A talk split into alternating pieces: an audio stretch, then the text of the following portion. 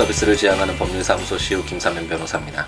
59번째 함께 있는 민법을 시작해 보도록 하겠습니다. 음, 이제 오늘 저희가 해야 될 부분이 함께 있는 민법 해야 될 부분이 이제 무주물의 기속이라는 어, 그런 규정인데 이제 뭐 야생하는 동물 뭐 이렇게 나오고 이런 조문을 이제 하려고 어, 딱 준비를 하다 보니까 음, 갑자기 영국에서 있었던 어, 그런 생활들이 아, 좀 생각이 나더라고요. 어, 제가 골프를 좋아하진 않는데 어, 주위에 사람들이 하도 뭐 골프를 해야 된다. 그리고 특히 영국에 갔을 땐 외국에 갔을 때는 골프를 하는 게 아, 뭐 돈을 버는 일이다 뭐 이런 식으로 권유를 하도 많이 해서 아, 골프를 저도 음, 하게 됐는데요. 그러니까 정식으로 배운 것이 아니라 어, 제가 영국에 있을 때는 그 한국 분들하고 거의 어, 좀 영어를 좀 잘 배워보려고 한국 분들하고 하기보다는 어, 이제 그 현지인들하고 같이 생활하려고 많이 좀 노력을 했기 때문에 골프를 배울 때도 아, 그 영국인 강사님한테는 한 1시간 반 정도를 배웠었나요? 배웠는데 사실 말도 잘 안 통하는데 그냥 폼만 이렇게 배운 상태에서 아, 그냥 스스로 그냥 책을 보고 뭐 아, 이런 동영상들을 보면서 어, 혼자 그냥 배우면서 이렇게 골프를 어, 했던 것 같은데 어, 영국에서 참 좋았던 것이 물론 다른 어, 외국도 그렇다라는 얘기를 참 많이 들었는데요. 어, 정말 스포츠다라는 생각이 많이 들더라고요. 영국에서는 어, 이게 낮 시간대 한창 배울 때는 이제 어, 한국 분들하고 이렇게 어, 라운딩이라고 해야 되나요? 이게 18번 홀을 다 이렇게 도는 몇 차례 이렇게 라운딩을 했는데 그때 보면 어, 할머니 할아버지 분들이 정말 많으시더라고요. 이렇게 세 분, 네 분 모이셔서 할머니 할아버지를 이렇게 아, 열심히 걸으시면서 그냥 휘두르기도 사실 힘들어 보이시는 모습인데도 불구하고 아, 굉장히 열정적으로 즐겁게 이게 골프를 즐기시는 모습이 참 보기 좋았던 것 같습니다.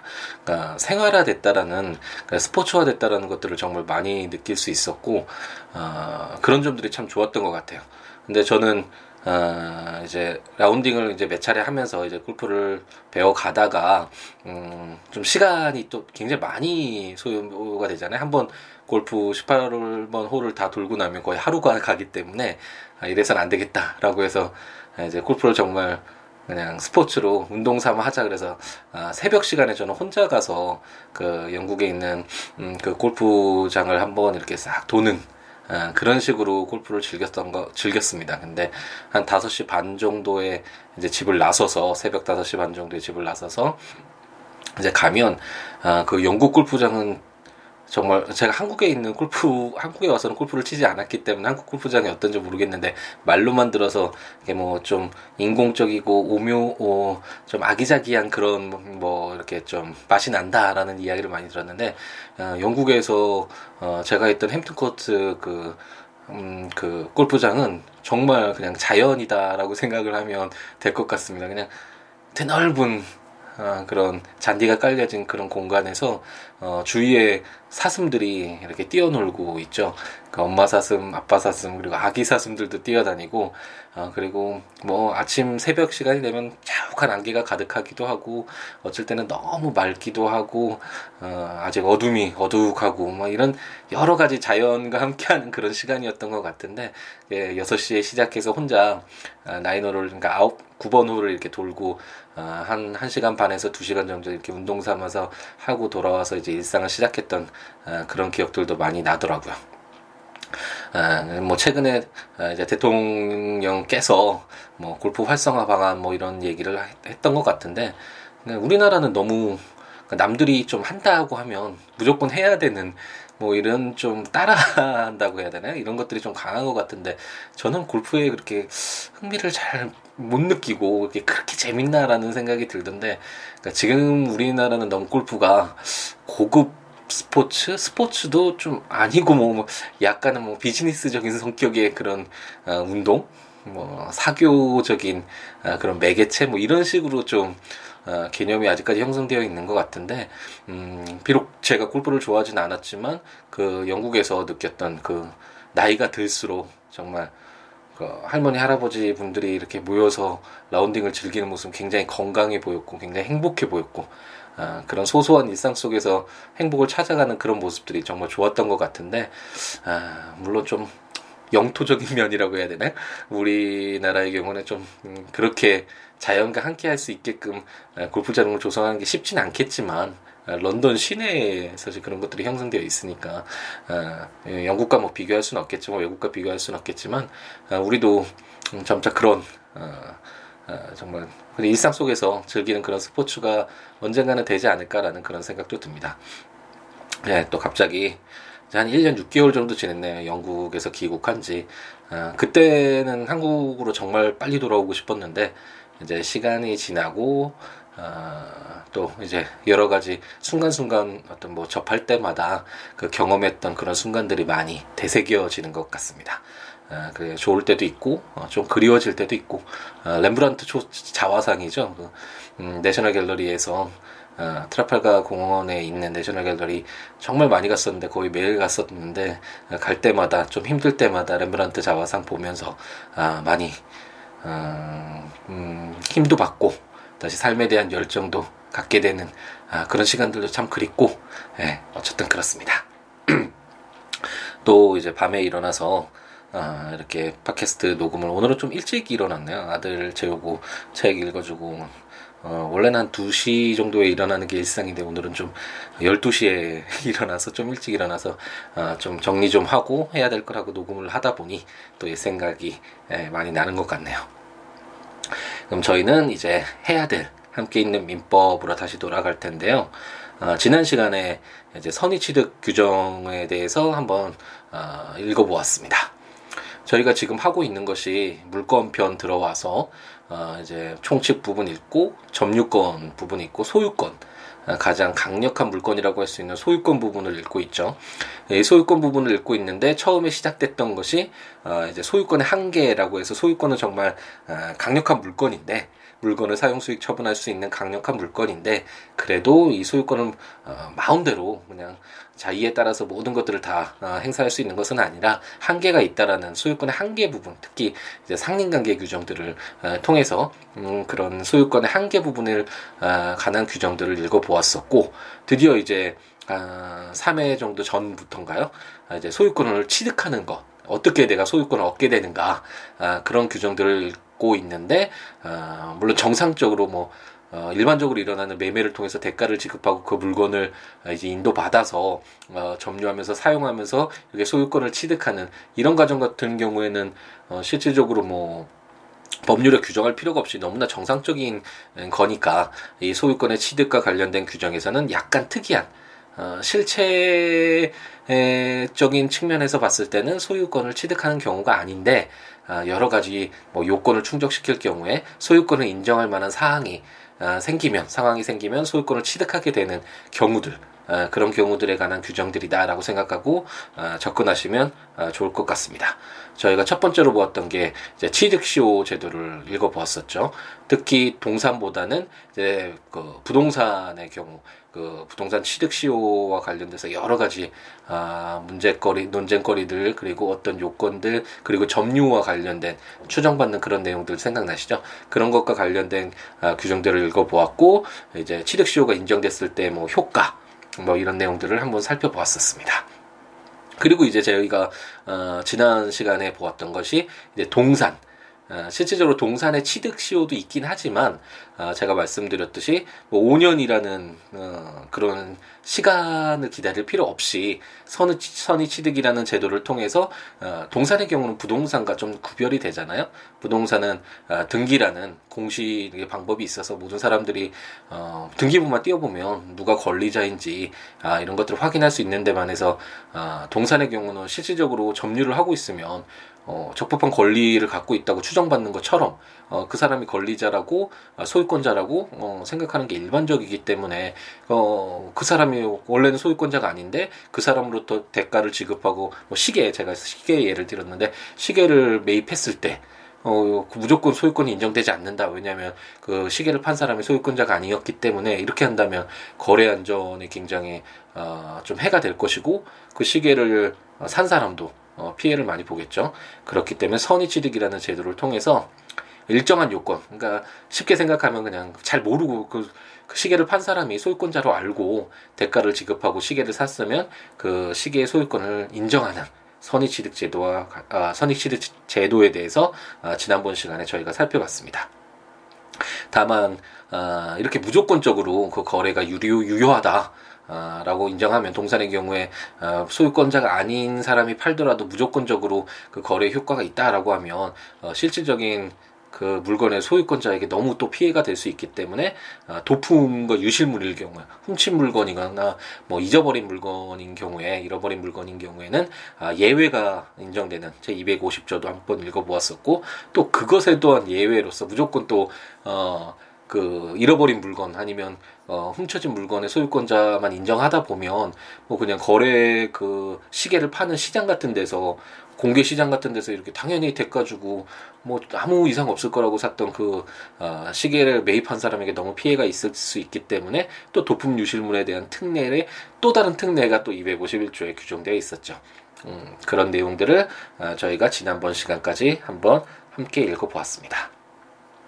어, 오늘 이제 읽어볼 내용들은 어, 원래 소유권자가 없는 경우거나 아니면 방금 전에 유실물 잃어버린 물건 어, 내용 좀 살펴봤었잖아요. 어, 말씀을 드렸는데 어, 이것처럼 누구를 소유권자로 할 것인지 좀 불명확할 때 뭐 물건을 주었을 때나 아니면 야생하는 동물 방금 처음 시작할 때 야생하는 동물부터 이렇게 시작이 됐었는데 뭐뭐 뭐 어디 산에 갔었는데 거기 뛰어놀고 있는 토끼 같은 경우를 토끼를 잡았다 그랬을 때 이 소유권을 누구로 할 것인지 뭐 그 산의 주인 뭐 토지의 주인으로 할 것인지 그 산토끼를 잡은 사람을 소유권자로 할 것인지 아니면 뭐, 뭐 국가 소유로 할 것인지 아 참고로 그 골프를 칠 때그 어, 그 골프장에 사슴들이 굉장히 많다라고 했잖아요. 처음에는 그 사슴들을 마, 맞힐까봐 실력이 너무 없으니까 골프를 칠 때 정말 힘들었었는데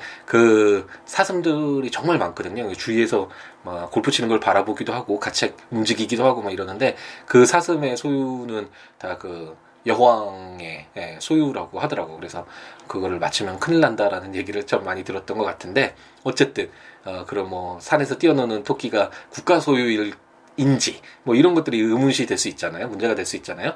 그렇기 때문에 이런 내용들 소유권의 취득이라는 지금 저희가 읽고 있는 게 소유권의 취득이잖아요. 소유권은 잘 정하는 누가 소유권을 취득하는가 그와 관련된 내용 중에서 이제 약간 좀 특이한 경우들에 관련된 규정들을 한번 읽어보도록 하겠습니다.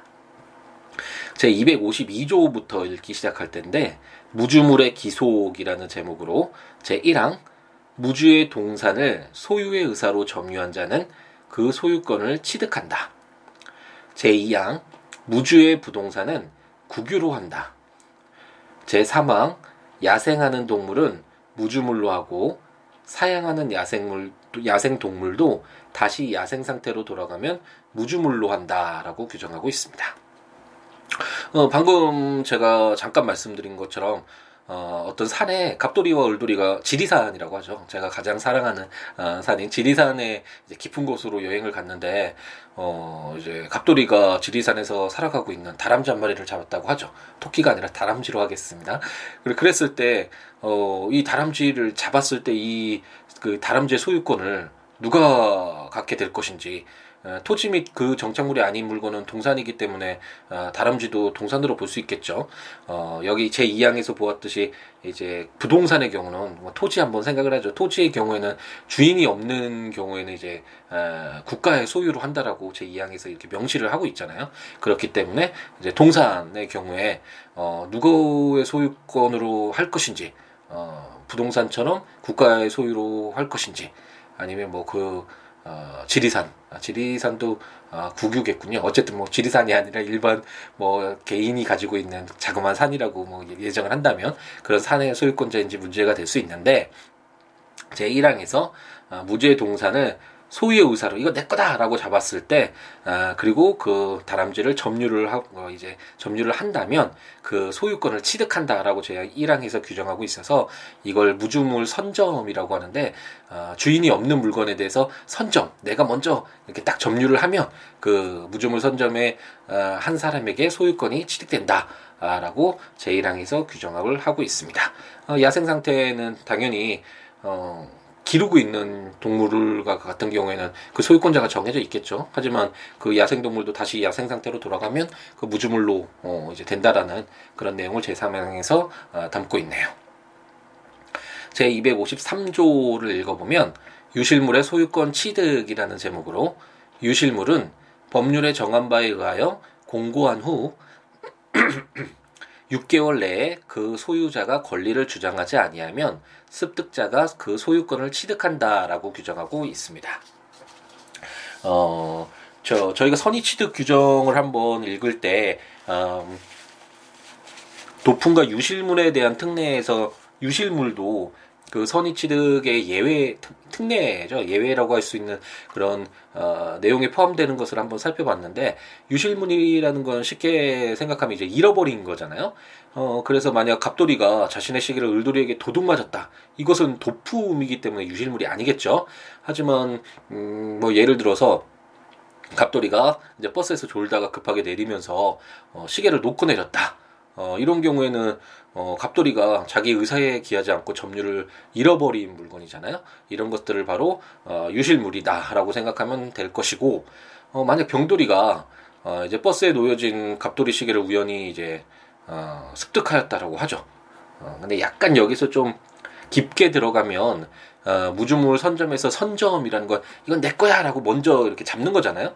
그래서 내 것을 만들기 위한 적극적인 의사인데 어, 습득이라는 건 아, 이건 꼭 이 시계 내 거야라고 어, 그런 의사라기보다는 어 이거 시계 놓고 갔네라고 이렇게 어, 갖게 되는 뭐 시계의 점유를 어, 내 거다라는 의사가 없었더라도 어, 시계 점유를 갖게 되는 경우를 뭐 말한다 뭐 이런 식으로 어, 좀 복잡하게 그 교과서에서 설명을 하고 어, 뭐 공부할 때는 이런 것도 문제가 될 수 있지만 저희는 뭐 그렇게까지 깊게는 할 것은 아니고 어쨌든 아 이렇게 그 갑돌이가 시계를 어, 졸다가 놓고 내렸을 때 병돌이가 그 시계를 이제 어, 얻게 됐어요. 습득을 했다라고 했을 때 이 유실물을 습득했을 때 이제 유실물법에 의해서 어, 정한 바가 있습니다. 이제 유실물법이라는 다른 법률이 있는데 그런 법률에 의해서 공고를 이제 하는 거죠. 그 소유권 찾아가라, 이 시계 찾아가라라고 공고했는데도 6개월 동안 어, 이제 갑돌이가 소유권을 주장하지 않는다면 이제 병돌이가 그 시계 소유권을 취득한다라고 어, 규정하고 있습니다.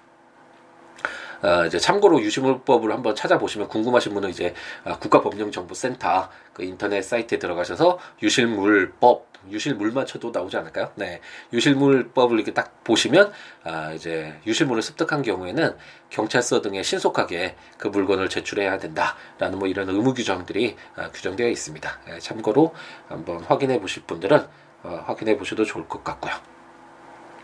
그러면 제 254조를 한번 읽어보겠습니다.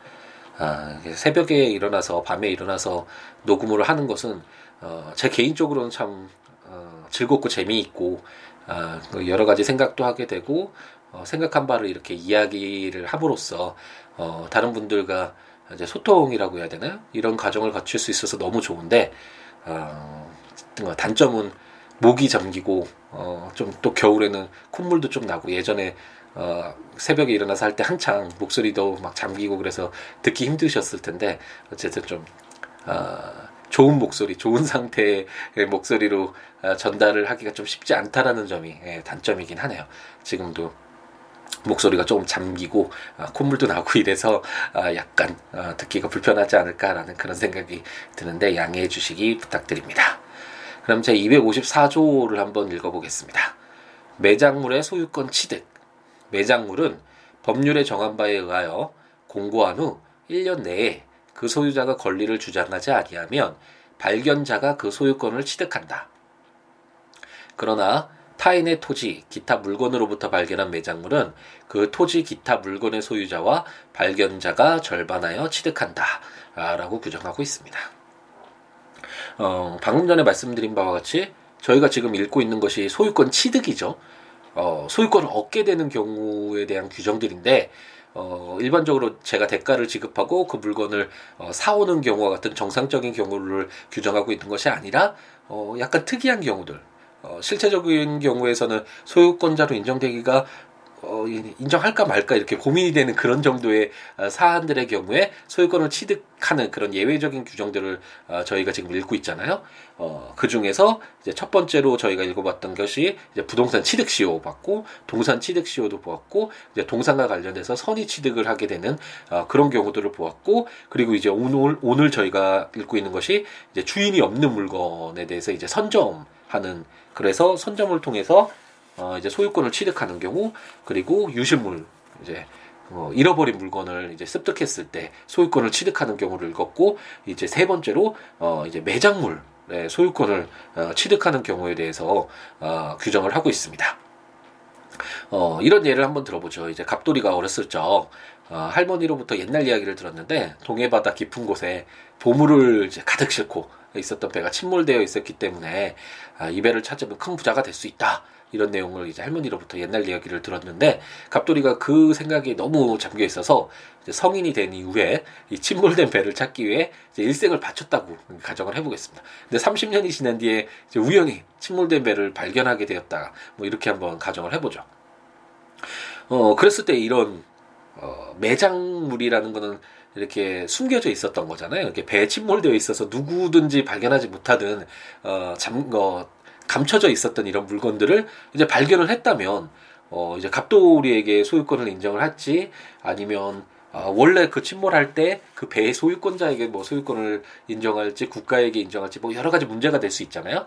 어, 그런 거 그런 경우들을 어, 분쟁을 어, 조절한다 그럴까요? 예방하기 위해서 254조는 어떻게 규정하고 있냐면 어, 이제 법률에 정한 바 이것도 유실물법인데 어, 어, 유실물법에 의해서 이제 공고를 하게 되죠. 아, 이런, 이런 매장물이 있었다. 그런데 1년 내에 어, 그 침몰한 배의 이제 소유권자가 되겠죠. 이제 권리를 주장하지 아니하면 어, 이제 발견자, 갑돌이가 이제 발견을 했잖아요. 그 보물들을. 그래서 이 발견자가 소유권을 취득한다라고 규정해서 이런 특별한 경우에 어떻게 해결할 것인가와 관련돼서 254조에서 이제 명확하게 이렇게 규정을 하고 있습니다. 그런데 만일 어 그 그 바닷속에 침몰된 배가 아니라 만약 울돌이 토지 지하에 감춰져 있었던 보물을 어, 갑돌이가 이제 발견했다라고 한번 가정을 해보죠. 이와 같은 경우에는 약간 좀 다를 수 있는 게 어, 제가 지금까지 소유권과 관련된 규정들을 읽으면서 설명드렸듯이 어, 소유권이란 어, 그, 그, 소유물을 어, 사용 수익 처분할 수 있는 그런 강력한 권리잖아요. 그래서 을돌이가 그 토지에 사실, 어, 모든 권리를 갖고 있다라고 할 수 있는데, 어, 갑돌이가 그냥 남의 토지, 을돌이의 토지에 침범해서 사실 그 보물을 발견한다라는 그런 명목 하에, 어, 이렇게 타인을 토지를 좀 침해한 그런 경우가 되잖아요.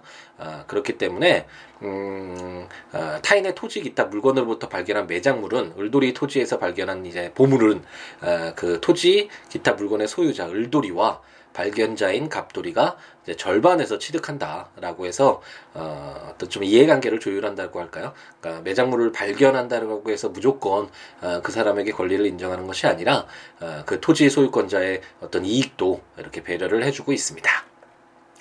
그럼 이제 제 마지막으로 제 255조 문화재의 국유 규정을 읽어볼 텐데요.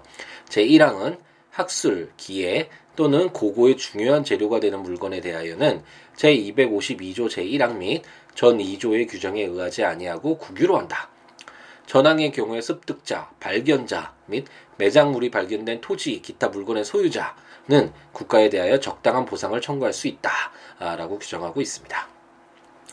음, 저희가 지금까지 어, 읽고 있는 것이 지금 오늘 어, 한 2, 3회 전부터 어, 저희가 읽고 있는 것이 소유권의 취득 부분입니다. 다시 한번 강조를 하지만 어, 하지만 정상적으로 그냥 일반적으로 어, 대가를 지급하고 물건을 인도받아서 소유권을 취득하는 그런 경우가 아니라 아, 다소 특이한 특수한 경우들에 대해서 규정을 한 번씩 지금씩 읽어보고 있는데 아, 첫 번째로 취득시효 그러니까 부동산의 경우 특별히 중요한 아, 부동산 취득시효 규정을 읽어보았고 이제 동산 취득시효가 뭐 흔히 많이 쓰이진 않지만 동산 취득시효 규정들도 읽어보았고 이제 동산과 관련돼서 많이 사용되는 선의취득 제도들을 한번 읽어보았고요.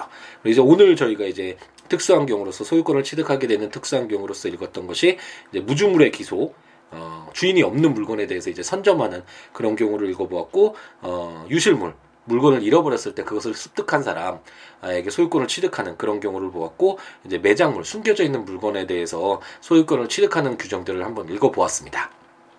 근데 이렇게 무주물의 기속이나 무주물의 선점이나 유실물의 소유권 취득이나 매장물의 소유권 취득과 관련된 아, 예에서 무조건 그런 뭐 습득자나 발견자나 뭐 그 매장물이 발견된 토지의 소유자나 아, 그런 사람들에게 소유권을 인정을 하다 보면 그 물건이 예상 외로 국가의 어떤 이익되는 물건인 경우가 있을 수 있잖아요.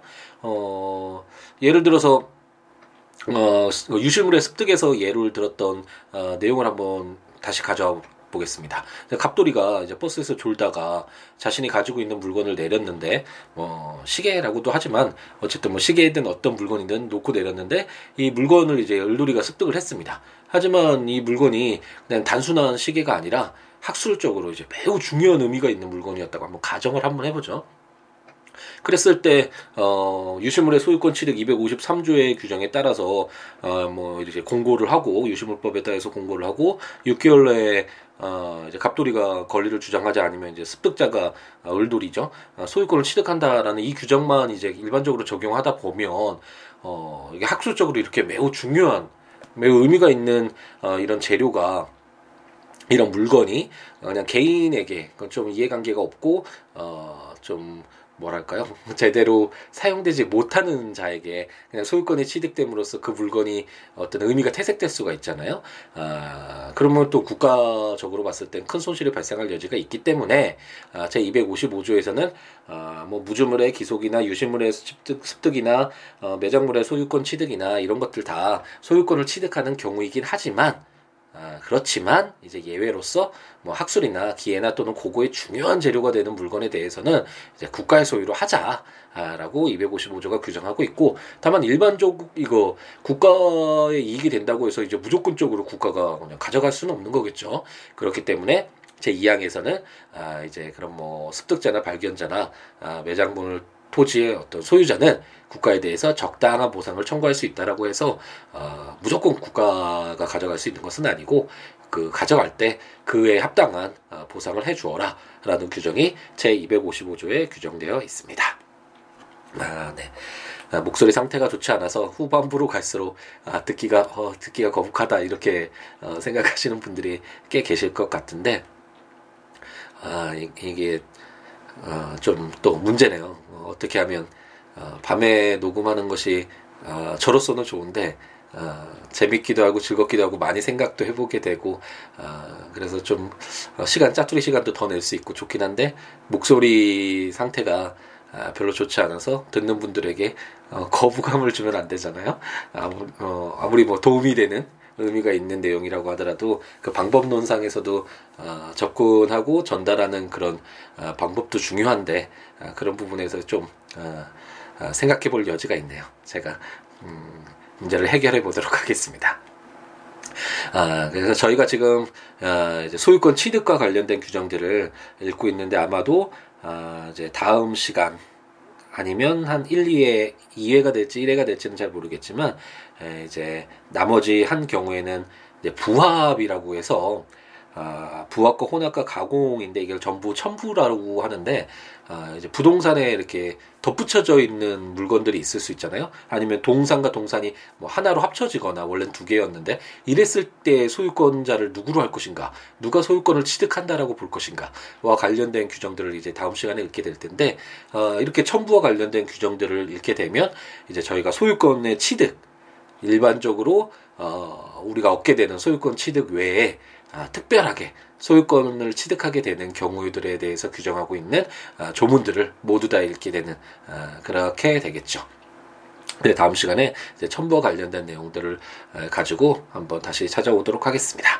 아, 이제 국, 법령, 법률을 어, 이제 읽으면서 이제 들으시고 싶으시다라고 생각이 드시는 분은 어, 제가 방금 전에 어, 잠깐 언급해드렸듯이 어, 인터넷에 들어가셔서 국가법령정보센터라고 치셔서 거기 우리나라 어, 지금 시행되고 있는 제정된 법률의 모든 정보가 담겨져 있으니까 어, 거기서 민법을 치시고 그리고 오늘 유실물법 한번 제가 언급을 했으니까 한번 어, 시간이 남는 분들 한번 유실물법 어떤 건가 한번 보시는 것도 도움이 되겠죠.